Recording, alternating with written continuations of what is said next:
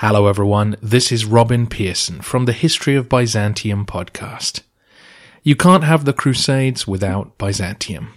The call for help which Alexius Komnenos sent east had gigantic unintended consequences, which Alejandro will tell you all about. To hear Alexius's point of view, along with a thousand years of the most dramatic and interesting stories that history has to offer, why not check out the History of Byzantium podcast? You can find it wherever you get your podcasts or at thehistoryofbyzantium.com. For now, though, it's back to the history of Outremer.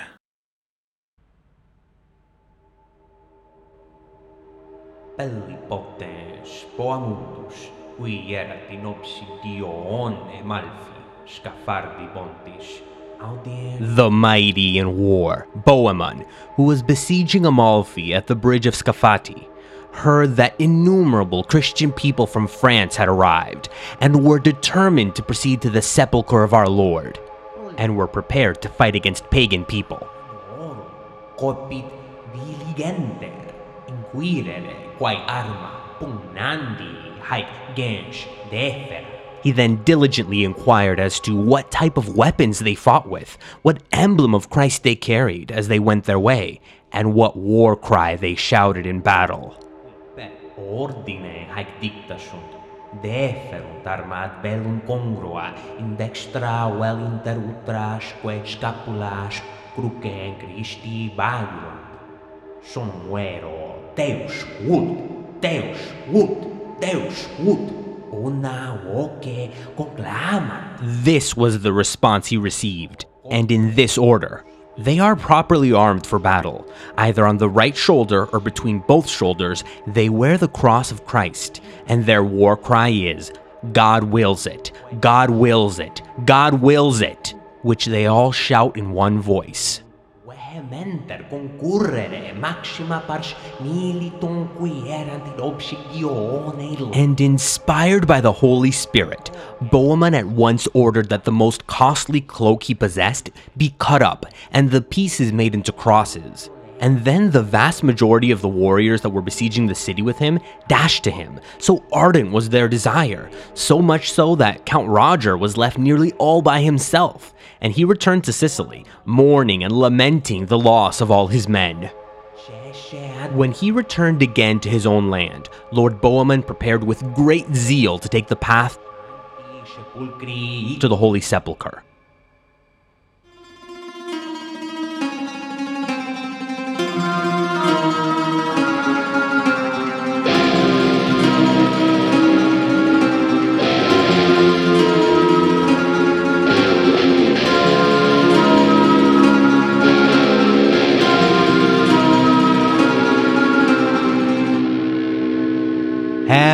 And welcome to History of the Outremer, episode 2.14 Drive Our Ships to New Lands. So today, we dig deep into Bohemond of Taranto's return to the Byzantine Roman Empire.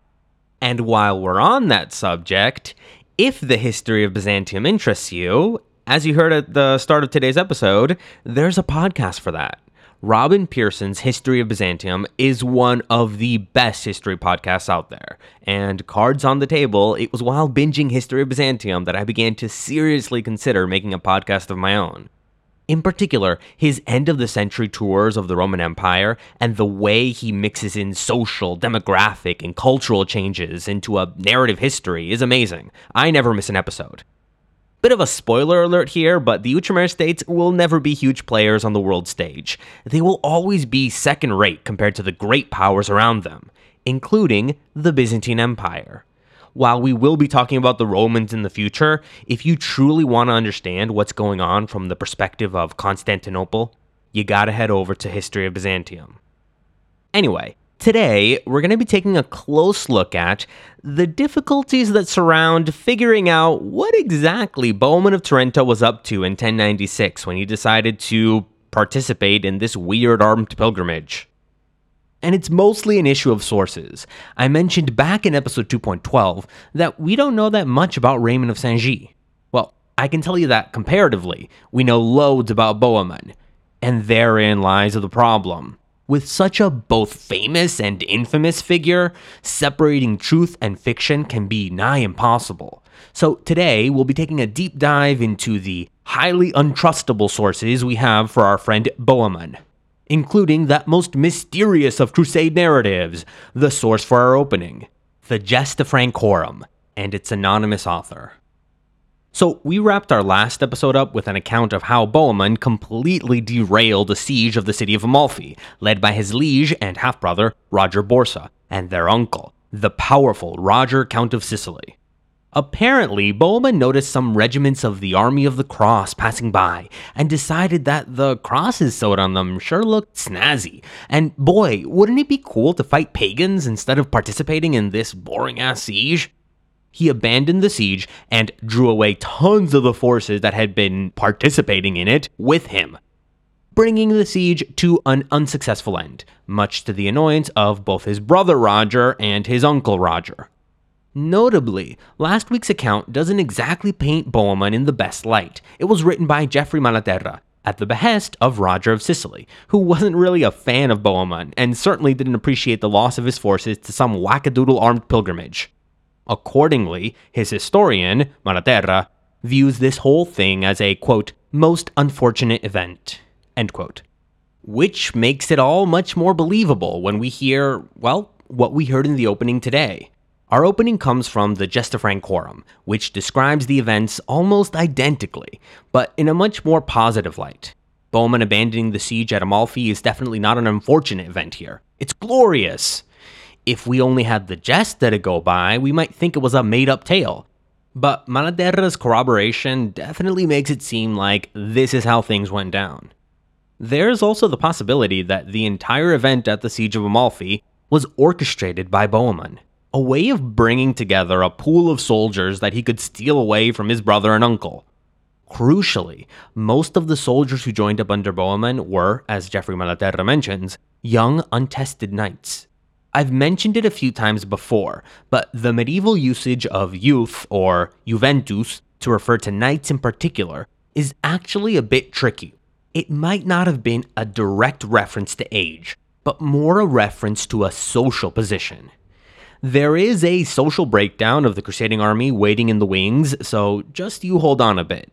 Anyway, as Malaterra points out, it makes sense that these knights would want to try their luck elsewhere. After all, they had little to gain from sticking around southern Italy, which had once been the playground for ambitious knights. But ever since the consolidation of Hauteville power had become kinda boring. Bohemund definitely knew Pope Urban personally. His brother and liege, Roger Borsa, was a papal vassal. There's also the chance that Bohemund had some sort of direct contact with Alexios Komnenos, the Roman emperor. As I mentioned last time, despite what you'd think, Alexios was super willing to work with defeated enemies. Another of Bohemund's brothers, Guy, who'd also participated in the invasion of 1081, was a trusted Byzantine official by this time. So it's really hard to believe that Bohemund knew nothing of the armed pilgrimage going on, and it's definitely within the realm of possibility that he decided to stage a chance encounter with crusaders outside the walls of Amalfi as a bit of a recruitment drive. But why? What are you doing all this for, Bohemund? Well, before we can talk about his motivations, I'm gonna have to spoil some things here, because the issue is that later history is gonna deeply affect how historians view our good old buddy Bohemund. And these sources are the only direct testament we have of Bohemund's intentions and desires. So, Bohemund will participate in the First Crusade, and he will be a key military leader.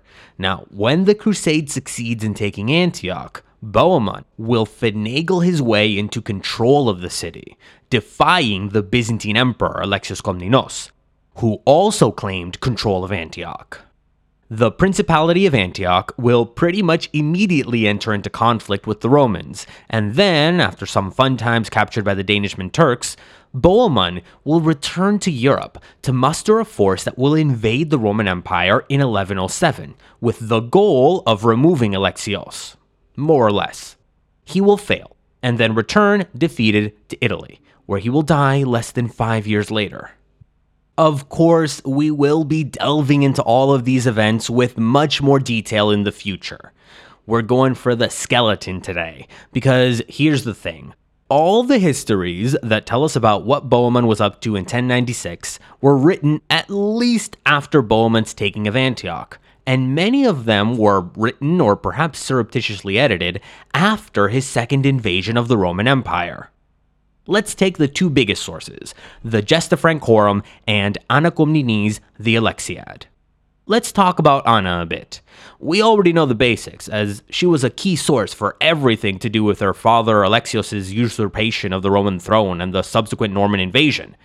Anna is writing decades later, after the death of both Bohemund and her father, who she's writing to honor. That means two things. One, she's gonna favor her father, and two, she knows exactly what's gonna happen to both men so her account of Bohemund's actions in 1096 and 1097 can't help but take into consideration his later invasion and the invasion that Bohemund's father, Robert Guiscard, had led in 1081. She describes the relationship between father and son in the following way quote, These two, father and son, might rightly be termed the caterpillar and the locust, for whatever escaped Robert, that his son Bohemund took to him and devoured. End quote. And Anna doesn't mince words when she describes Bohemund's decision to crusade either. Quote, the simpler minded crusaders were urged on by the real desire of worshipping at our Lord's sepulchre and visiting the sacred places. But the more astute, especially men like Bohemund and those of like mind, had another, secret reason, namely, the hope that while on their travels, they might by some means be able to seize the capital itself, looking upon this as a kind of corollary. And Bohemund disturbed the minds of many nobler men by thus cherishing his old grudge against the emperor. End quote. Anna's take fleshes out Geoffrey Malaterra's mention of Bohemund's motivation stemming from his desire to subjugate the Roman Empire. But Malaterra isn't the only Latin historian that agrees with Anna.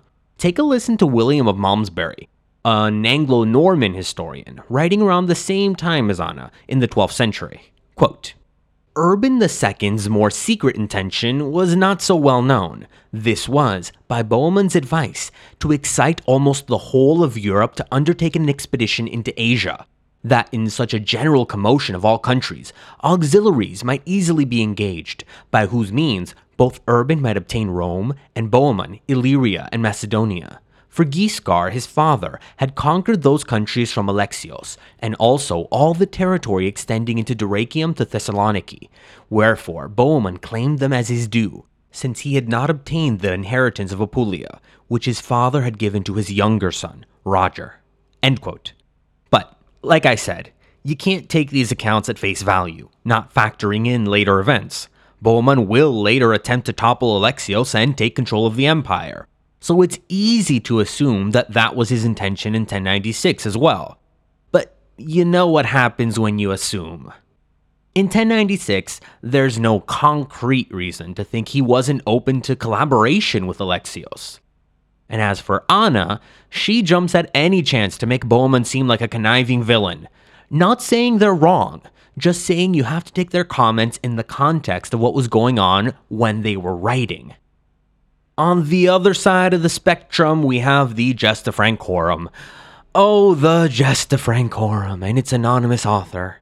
Until now, I've been following the more or less mainstream assumption that the anonymous author was an Italo Norman knight in the service of Bohemund, and uh, so as to not bury the lead, this is going to remain our working interpretation.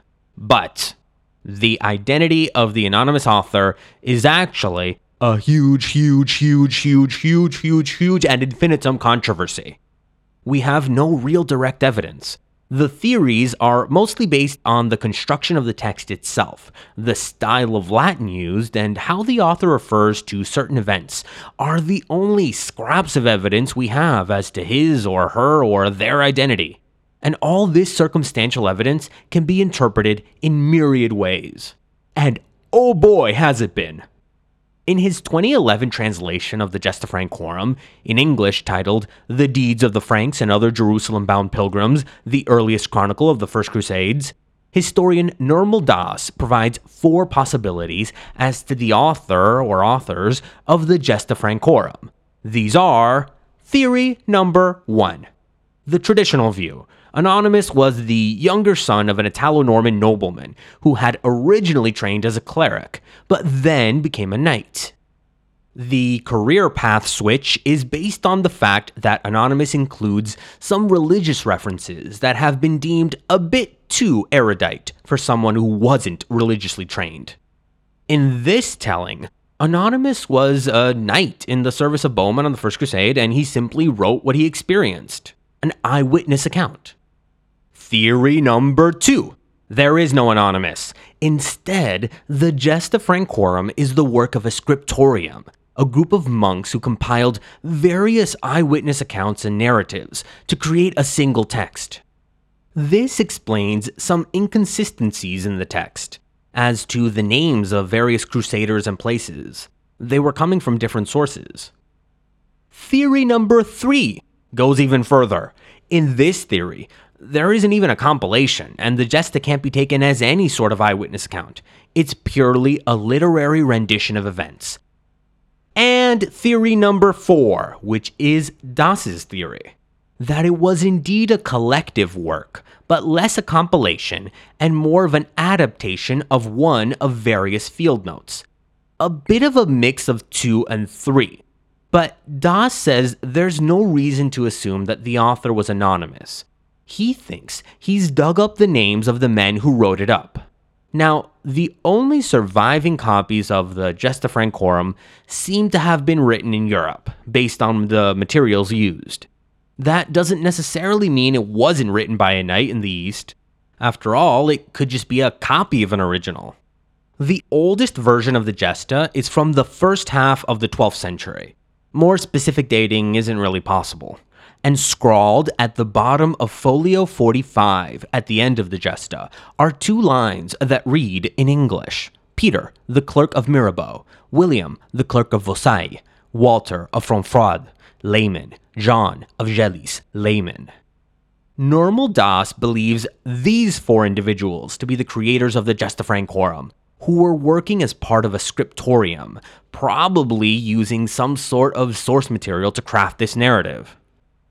There is a slight issue with assuming that the Gesta was the product of a scriptorium, though, and that is the language. As we've talked about a few times, the Latin of the Gesta Francorum is rough.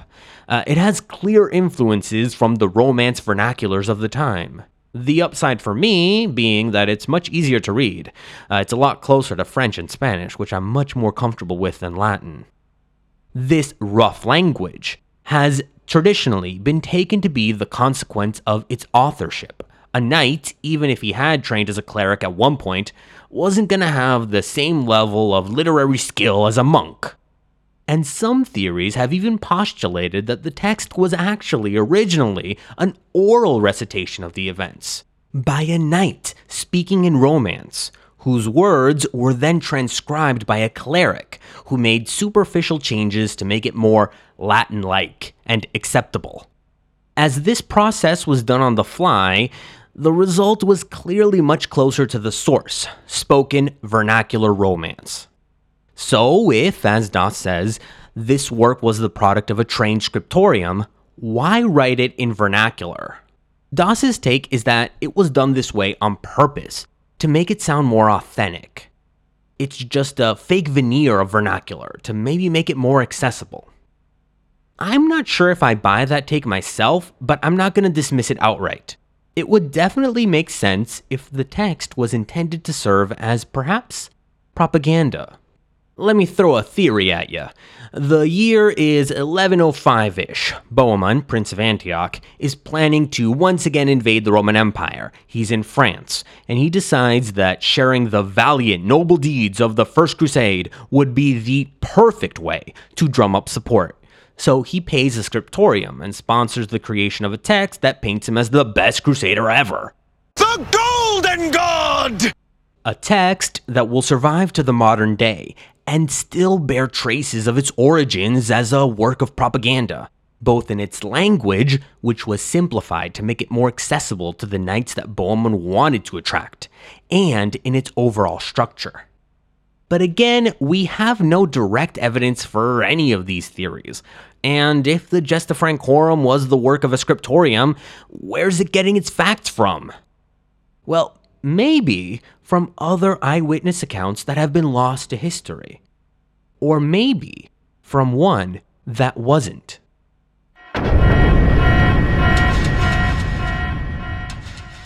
That's right, we have to talk about Peter Tudebode. I've mentioned this before, but there's this whole other account of the First Crusade called the Historia de Hierosolimitano Itinere, History of the Journey to Jerusalem, which does have a named author, Peter Tudebode. We don't know too much about him, but he claims to be a priest who participated in the crusade.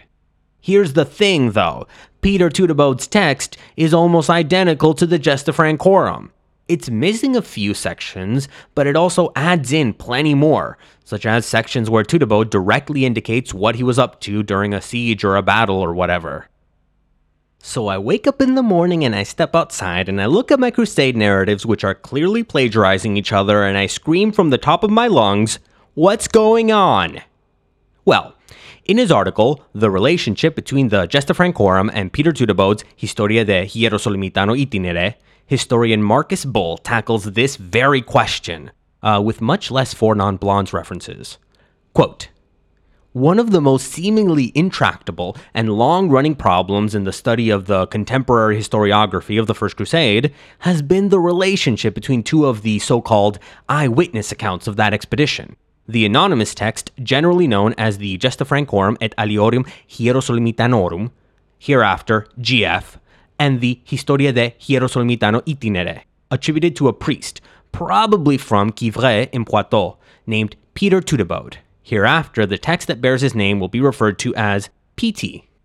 Within the tangled and still imperfectly understood web of relationships between the many histories of the First Crusade that were written soon after the event, both the eyewitnesses and what might be termed the second generation texts, the nexus between the GF and PT is self evidently the single closest. Lexically, syntactically, substantively in terms of the propositional content of each text, and globally in their respective plot architectures. A particularly close affinity is immediately evident. Although each text contains passages absent from the other, this is more the case in PT, which is generally the more expansive, sequences in which there are close correspondences predominate. In the closeness of the two texts, something more is at stake than the patterns of borrowings and influences that can be detected between other narratives of the First Crusade. More particularly, the relationship between the GF and PT differs from those between the GF and its adaptations by Robert the Monk, Guibert of Nogent, and Baldric of Bourgueil, who were able to express the GF's plot content in more elevated literary registers. In contrast, the difference in the historiographical ambitions evidenced by the GF and PT in those portions in which they directly overlap resides very precisely in what might sometimes appear to be trivial lexical preferences and sentence building habits. End quote. Bull's article is just one of many attempts to work out what the relationship is here. There are three main theories. One, the Gesta is a modified version of Peter Tudebode. Maybe this was the source material the scriptorium Bohemund hired was working from, allegedly. 2. Peter Tudebode's text is a modified version of the Gesta, made for who knows what reason. Maybe just so Tudebode could self insert himself into the narrative of the First Crusade. And 3. The most interesting of the bunch that both the Gesta and Tudebode are adaptations of an even earlier work. Marcus Bull brings a new element into the mix here. See, there's a third manuscript. In the archives of St. Catherine's College, a constituent college of the University of Cambridge. And by the way, Sir Ian McKellen's alma mater, you know, Gandalf. This third manuscript is bound in wooden boards and dates to the 13th century. St. Catherine's was founded in 1473, but the source of this manuscript is unknown. It does not appear on any of the college's records until 1710. It seems to have been produced by an English scriptorium, and it consists of copies of various texts.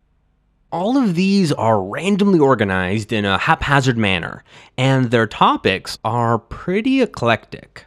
There's a copy of Historia Alexandri, the history of Alexander, a first century Latin biography of my namesake, Alexander the Great. And there's some portions that seem to focus on the geography of the British Isles, including extracts from a 12th century history of England called the Historia Anglorum, as well as the Topographia Hiberniae, topography of Ireland. And there are some other random chunks devoted to physiognomy, that's the study of faces to ascertain facts about people, now recognized as a pseudoscience, but pretty popular in the medieval era. And then, from folio 48R to 90V, there's a work titled Peregrinatio Antiochii per Urbanum Papam Facta, The Pilgrimage to Antioch, carried out by Pope Urban.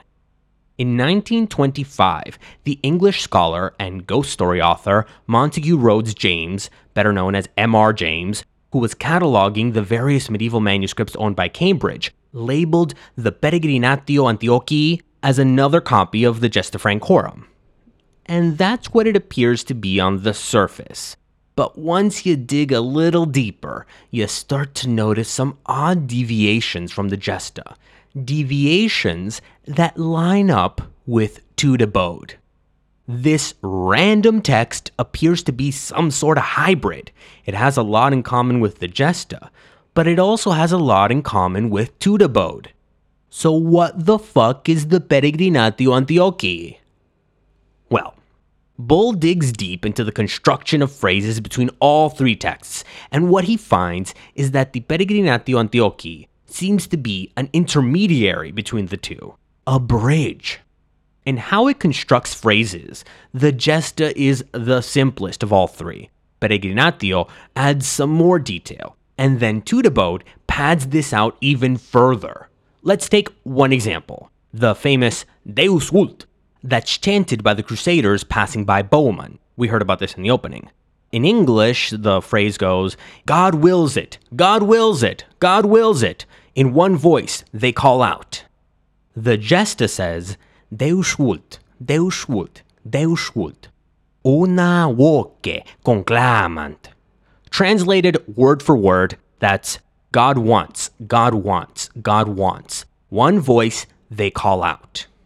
In classical Latin, you don't need uh, object pronouns like it. You just say want, and uh, it's understood that you're talking about he wants it, he wants this. But that's not the case in Romance. In Romance, you put object pronouns in front of the verb.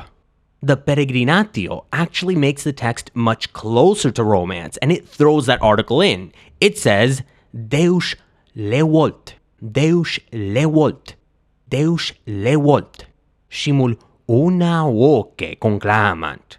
Word for word, God it wants, God it wants, God it wants. Together, one voice, they call out which is pretty close to how you would say it in French. Uh, Dieu le veut, Dieu le veut, Dieu le veut. Ensemble, une voix, ils acclament. And then Tudebode makes some more changes, bringing it to Deus hoc vult, Deus hoc vult, Deus hoc vult. Simul omnes una voce conclamant. Word for word, God this wants, God this wants, God this wants. Together, all, one voice, they call out. With this third text, the relationship between the Gesta Francorum and Peter Tudebode's text becomes a bit clearer. The Peregrinatio Antiochii is the first in a series of attempts to create what would eventually become Peter Tudebode's text. Working from not necessarily the Gesta Francorum per se, but a text that was a lot closer to the Gesta Francorum.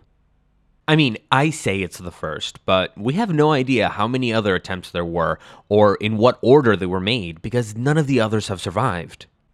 As Bull puts it, quote, one can glimpse in the morphology of the PT the same sorts of impulses to enhance a base text by means of substantive and stylistic alteration that also subtended, to a much greater extent, the crusade histories of Robert the Monk, Baldric of Bourgogne, and Guibert of Nogent.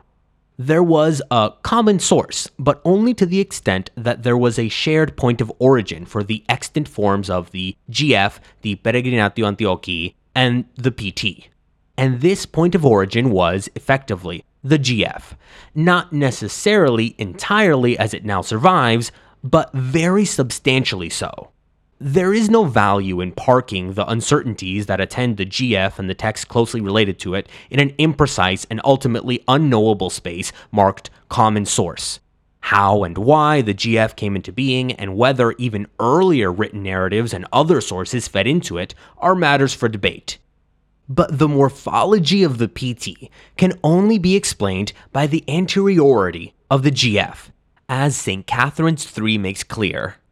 In other words, the GF is exactly what it has often been taken to be the earliest surviving narrative, telling of the course of the First Crusade. End quote. As Bull mentions, this doesn't mean that the surviving version of the Gesta we have was the exact source for Tudebode. It's just older and much closer to that mysterious origin point. There very well could have been an even earlier work, and Tudebode is just a further deviation from that origin point than the Gesta was. All we know is that of the surviving works we have, the Gesta is the oldest and the closest to the original, though not necessarily the original itself. Maybe it supplanted most of those earlier forms because Bohemond made a ton of copies so as to spread his propaganda far and wide. Allegedly. I gotta tell you, I, I live for this shit. God, names scrawled at the bottom of a folio, a secret manuscript found in the archives of uh, the University of Cambridge? Yes, please.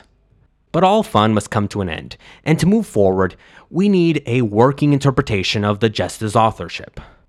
So, knowing all that we've just covered, why am I sticking to the interpretation of the Gesta Francorum as the work of an anonymous knight in Bohemond's army? Well, because that interpretation is just useful. There probably was a soldier's account that was used to form the core of the Gesta Francorum as we know it, and then all these other works which may have been based on that original or the Gesta itself. Uh, Peter Tudebode's text, the Peregrinatio Antiochiae, the text of Baldric of Bourgueil, Robert the Monk, and Guibert of Nogent, and uh, so on. While the Gesta as we know it seems to have been produced in an environment rife with propaganda and fake news, either because it's the truth or because it's what the real author or authors wanted us to think, there's nothing in the Gesta that directly disproves the idea that it was written by a knight loyal to Bohemond. And although I feel the complexity I've added to that interpretation is important to consider and interesting as all get out, it doesn't really answer any questions. And we, we need a working interpretation at least, one with plenty of asterisks, but also one that allows us to reference the Gesta without entering into a huge tangent each time. So I will continue to talk about Anonymous as an Italo Norman knight, because at the very least, that's the perspective the Gesta is trying to convince us it's been written from. So, when we're talking about Bohemond's participation in the First Crusade, these are our sources. Yeah, they all have their issues. Just as we did with the Peasants' Crusade, we'll have to be comparing and contrasting them, taking into consideration their biases, and trying to figure out which history we're going to move forward with. On occasion, this will mean accepting that we can't know the exact truth of things. Which brings us back to a question I asked what seems like an eternity ago. What were Bohemond's motivations when he decided to take up the cross? Now, I'm not going to go so far as Anna and say that Bohemond was immediately scheming to take over the empire, but there can be no doubt that the possibility of squeezing something out of Alexios Komnenos was in his crafty mind when he took up the cross. As we talked about last time, his position in southern Italy wasn't terrible, but it definitely wasn't enough for the ever ambitious son of Robert Guiscard, terror of the world. I honestly don't think he had any clear plan in 1096. He was just winging it. The crusade was a way for him to get closer to the Roman Empire, shake that tree, and see if any coconuts came falling out. Worst case scenario, he'd just head back home and raid his brother's lands again to get something from him. Anyway, does a guy like Bohemond, whose father's chosen title was Terror of the World, really need a specific reason to participate in war? But you did this for what? Why not? Why? Why not? Why though? More likely than not, Bohemond was planning to engage in a similar sort of embattled negotiation to what he had used with his brother, a bit of combat to prove not only his worth, but the threat he could pose if he was so inclined. In an attempt to get something from Alexios, not necessarily to topple the guy. We'll be talking about what he likely thought he could get from the Roman Vasilevs in the future. Whatever his motivation, and whenever he learned of the journey, much like his former cousin in law, Raymond of Saint Gy, Bohemond fully committed to this armed pilgrimage. We have records that confirm he gave the governor of Bari full right to sell any of his property in the rich city. And this source of revenue was likely what he used to prepare for the voyage. But it wasn't nearly the amount men like Raymond of Saint-Gilles could swing around, and that will become a factor later on. Interestingly, Bohemond seems to have been able to trust that his brother, Roger Borsa, wouldn't revoke his territory while he was away. Bohemond likely relied on two factors here. First, Hauteville loyalty. As we talked about last time, the Hautevilles seem to have trusted each other much more than others, and while they did engage in raiding as a facet of negotiation, they wouldn't just outright fuck each other over. And second, if Bohemond was crusading as part of a papal project, it wouldn't exactly be acceptable for a papal vassal, like his brother Roger Borsa was, to fuck over a crusader. Now, it's hard to pin down numbers here, but it seems like Bohemond had the smallest contingent of the First Crusade, probably between 3,500 and 4,000 members.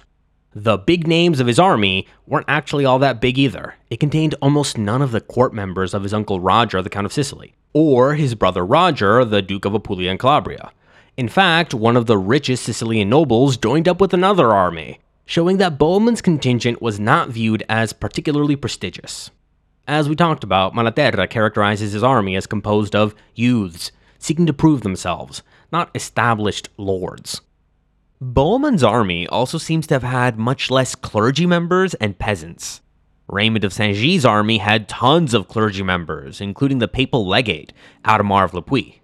And as I mentioned, this led to some friction between Raymond, the various other nobles, and the clergy. There were also considerable amounts of random non combatants, more traditional pilgrims, attached to most of the other crusading armies. Maybe because there was less prestige associated with it, Bohemond's force didn't seem to have this element, at least not to the same extent. So while it was smaller in total, it was also a leaner fighting machine compared to the bulky, mobile villages that other contingents resembled. Most of the knights seem to have come from a sort of B list. Members of the extended Hauteville clan network, the ones who'd been unable to inherit anything good. A lot like Bohemond. Obviously, he had other Italo Norman knights with him, but there were also Lombards, local Greeks, and probably some Sicilian Muslims. All the sorts of soldiers that would have been in the average Hauteville army of the era. This army was also incredibly multicultural. Uh, we often think of the medieval era as being composed of blocks the Latin world, the Greek world, the Muslim world. But in reality, it was just as porous as our modern era. You have interactions between Vikings and Muslims. You have Germans and Slavs in Turkish armies. You have Armenians running Egyptian caliphates. Especially within the region surrounding the Mediterranean, there was a high degree of mobility. And this was especially true for contact zones, such as Il Mezzogiorno. So Bohemond himself was likely fluent in not only the Norman French variety of Romance, but also the Lombard Italian variety, and Greek. And even if he himself wasn't quite fluent, members of his army also spoke Arabic. One of those Arabic speaking members was his nephew, Tancred. Ah, Tancred. We'll have plenty more to say about him later on, but for now, let's talk about his relationship with Bohemond. Now, Tancred is generally taken to be Bohemond's nephew. His mother was Emma of Hauteville, one of Robert Guiscard's daughters. The sources are a bit confused as to who her mother was, whether it was Sichelgaita, Robert's second wife, or Alberada, Robert's first wife, Bohemond's mother. I tend to lean towards the second interpretation, because Bohemond was much closer with Tancred than with his half brothers, likely because he was much closer with his full sister, Emma. Historian Jean Flori has speculated that Emma might not have been Robert's daughter, but rather his sister, and that would make Tancred Bohemond's cousin, not his nephew. This might be true, but there was enough of an age difference between Bohemond and Tancred that, for all intents and purposes, their relationship was much more like uncle and nephew, even if they were actually cousins, as Flori thinks. Tancred's brother, William, also decided to join up. However, William wasn't willing to wait, and so he just joined up with the army that Bohemond had seen at Amalfi and went ahead, while Tancred waited for Bohemond to finish preparing. Speaking of, Bohemond's preparations were extremely quick. Raymond of Saint-Gilles took over a year to prepare. Bohemond took only a few months. He left in October of 1096, and he quickly crossed the Adriatic and arrived in the Balkans. We heard in the opening what he got up to once he arrived there, and here it's once again important to remember that Bohemond had been invading and pillaging these lands a decade prior. Tons of folks were super displeased to see him once more and there was certainly a flood of letters streaming into Alexius's inbox, terrified at the return of the Italo Norman menace. Funnily enough, Bohemond seemed to have gone out of his way to avoid Dyrrhachium, modern day Durrës, the main center of Roman power on the Adriatic coast, and of course, the main target of Norman aggression in 1081. This is a definite sign that Bohemond wasn't seriously looking to conquer the empire, as without taking Dyrrhachium, that would have been pretty much impossible. But that doesn't mean he was in full on peace mode either. Now, the Gesta bends over backwards to explain every act of violence during Bohemond's slow approach to Constantinople. Supposedly, they weren't being aggressive at all. They only acted in self defense and out of necessity to steal the food that the locals refused to sell to them. The Gesta uses the term justitia terrae, literally justice of the land, which refers to the fact that these were Christian lands and not supposed to be attacked by Christian crusaders. But as we've seen over the last few episodes, these crusading rules were really more like very flexible guidelines and no crusading army is going to draw any sort of line barring them from sacking Christian cities. With this in mind, I also really enjoy Anonymous's complaint that the local Romans saw the crusading army as men who had come to destroy and kill, not as pilgrims. Oh no. Immediately followed by a description of how they burnt a town to the ground along with the people inside. I mean, I guess they were heretics, uh, by the way, if they really were heretics, and that's not just an excuse after the fact, they likely would have been Bogomils or Manichaeans, both groups that had a relatively significant presence in the Balkans. But even when it wasn't concerning heretics, who everyone knows obviously can just be killed as if they were insects, no moral judgment whatsoever, uh, even when it wasn't concerning heretics, Bohemond seems not to have had total control over his army, or even over his second in command. His nephew Tancred seems to have had a privileged position and been a trusted commander. But as we talked about last time, Hautevilles tended to have somewhat tense relationships with their lieutenants. Tancred seems to have wanted to prove himself. And much as members in Peter the Hermit's army had done, he instigated several conflicts, according to the Gesta. Again, if we believe the Gesta, these actions went against Bohemond's wishes and led to conflict between uncle and nephew. Tancred's individualistic streak will definitely be coming up again as well, so put a pin in that too.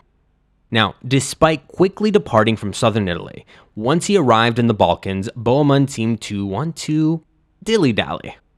He didn't arrive in Constantinople until April.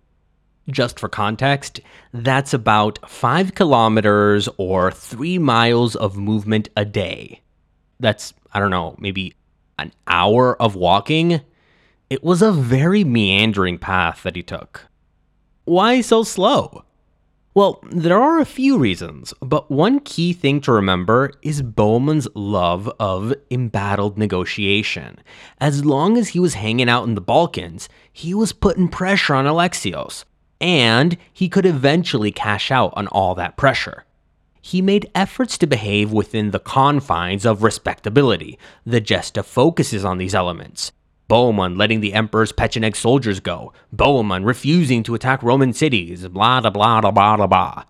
Throughout all this, Bohemond was almost certainly in direct contact with Alexios Komnenos. We don't hear about it because neither Anna nor Anon have anything to gain from admitting to close ties between the two. But finally, after taking his sweet time, Bohemond rocked up to Constantinople on April 9th, 1097 half a year after arriving in the Balkans. And once he got there, oh boy, the politicking really came into play. See, my read on all this is that this was all just a show. Bohemond was just applying pressure on Alexios to try to force the emperor to negotiate on his terms. Just the mere presence of his Norman army in the Balkans was an implicit threat. But Bohemond quickly realized that his fellow crusade leaders could also be used to twist Alexius's arm.